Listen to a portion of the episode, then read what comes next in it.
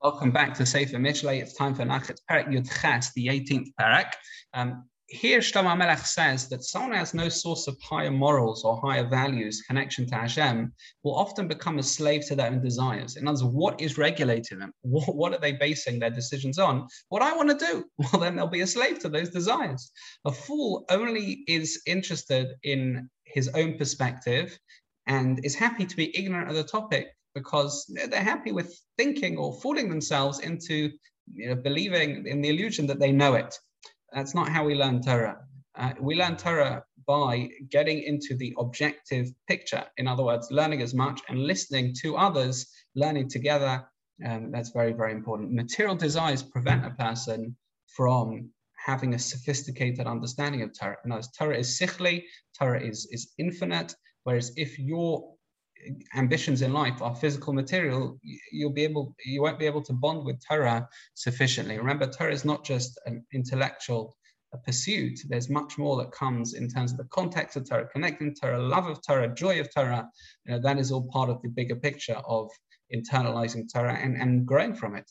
The Perek talks about the pitfalls, the dangers of pointless machlokas. We talked about this again. Shamalach mentions it again um, and discusses how laziness is incompatible with attaining a, a hold on Torah. You've got to toil over Torah. You've got to push yourself. That's what learning Torah is about. Anova is essential for acquiring Torah, and arrogance is a is a recipe for failure. You know, the Gemara in Taanis says that Torah is compared to water. It flows downwards. It flows you know, to, from high to low. That's how gravity works. Uh, so too, Torah is going to flow towards someone who is anov, anov someone who's humble. Maharal talks about in the Siva Solam that Torah is sichli, Torah is uh, Torah is is is muvdal, so to speak. In other words, Torah is not connected or not part of the physical world.